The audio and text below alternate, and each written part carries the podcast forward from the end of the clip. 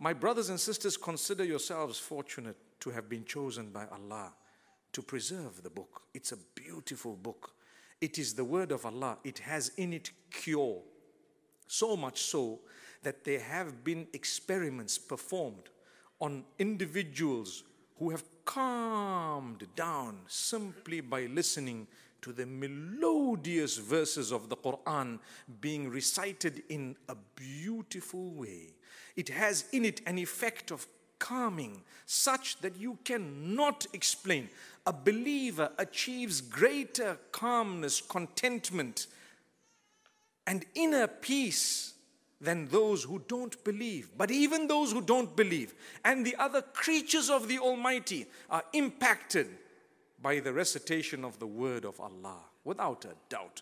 You can go and check it. Today we have a lot of information online. You can Google it, it's fine, no problem. You check it out and you'll see what I'm saying. Subhanallah.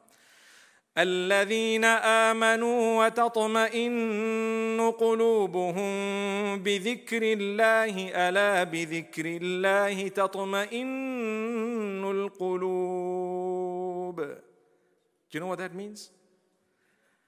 Allah says, Those who believe are the ones who achieve true contentment in their hearts by the remembrance of Allah. For indeed, it is only by the remembrance of Allah that the hearts will achieve contentment. What's the remembrance of Allah? It starts off with the Quran. It's the highest level of remembrance of Allah is the recitation of the Quran. If someone says, I want you to engage in some dhikr, and you open the Quran, and you know what? You started reading, that would be dhikr. It would be remembrance of Allah.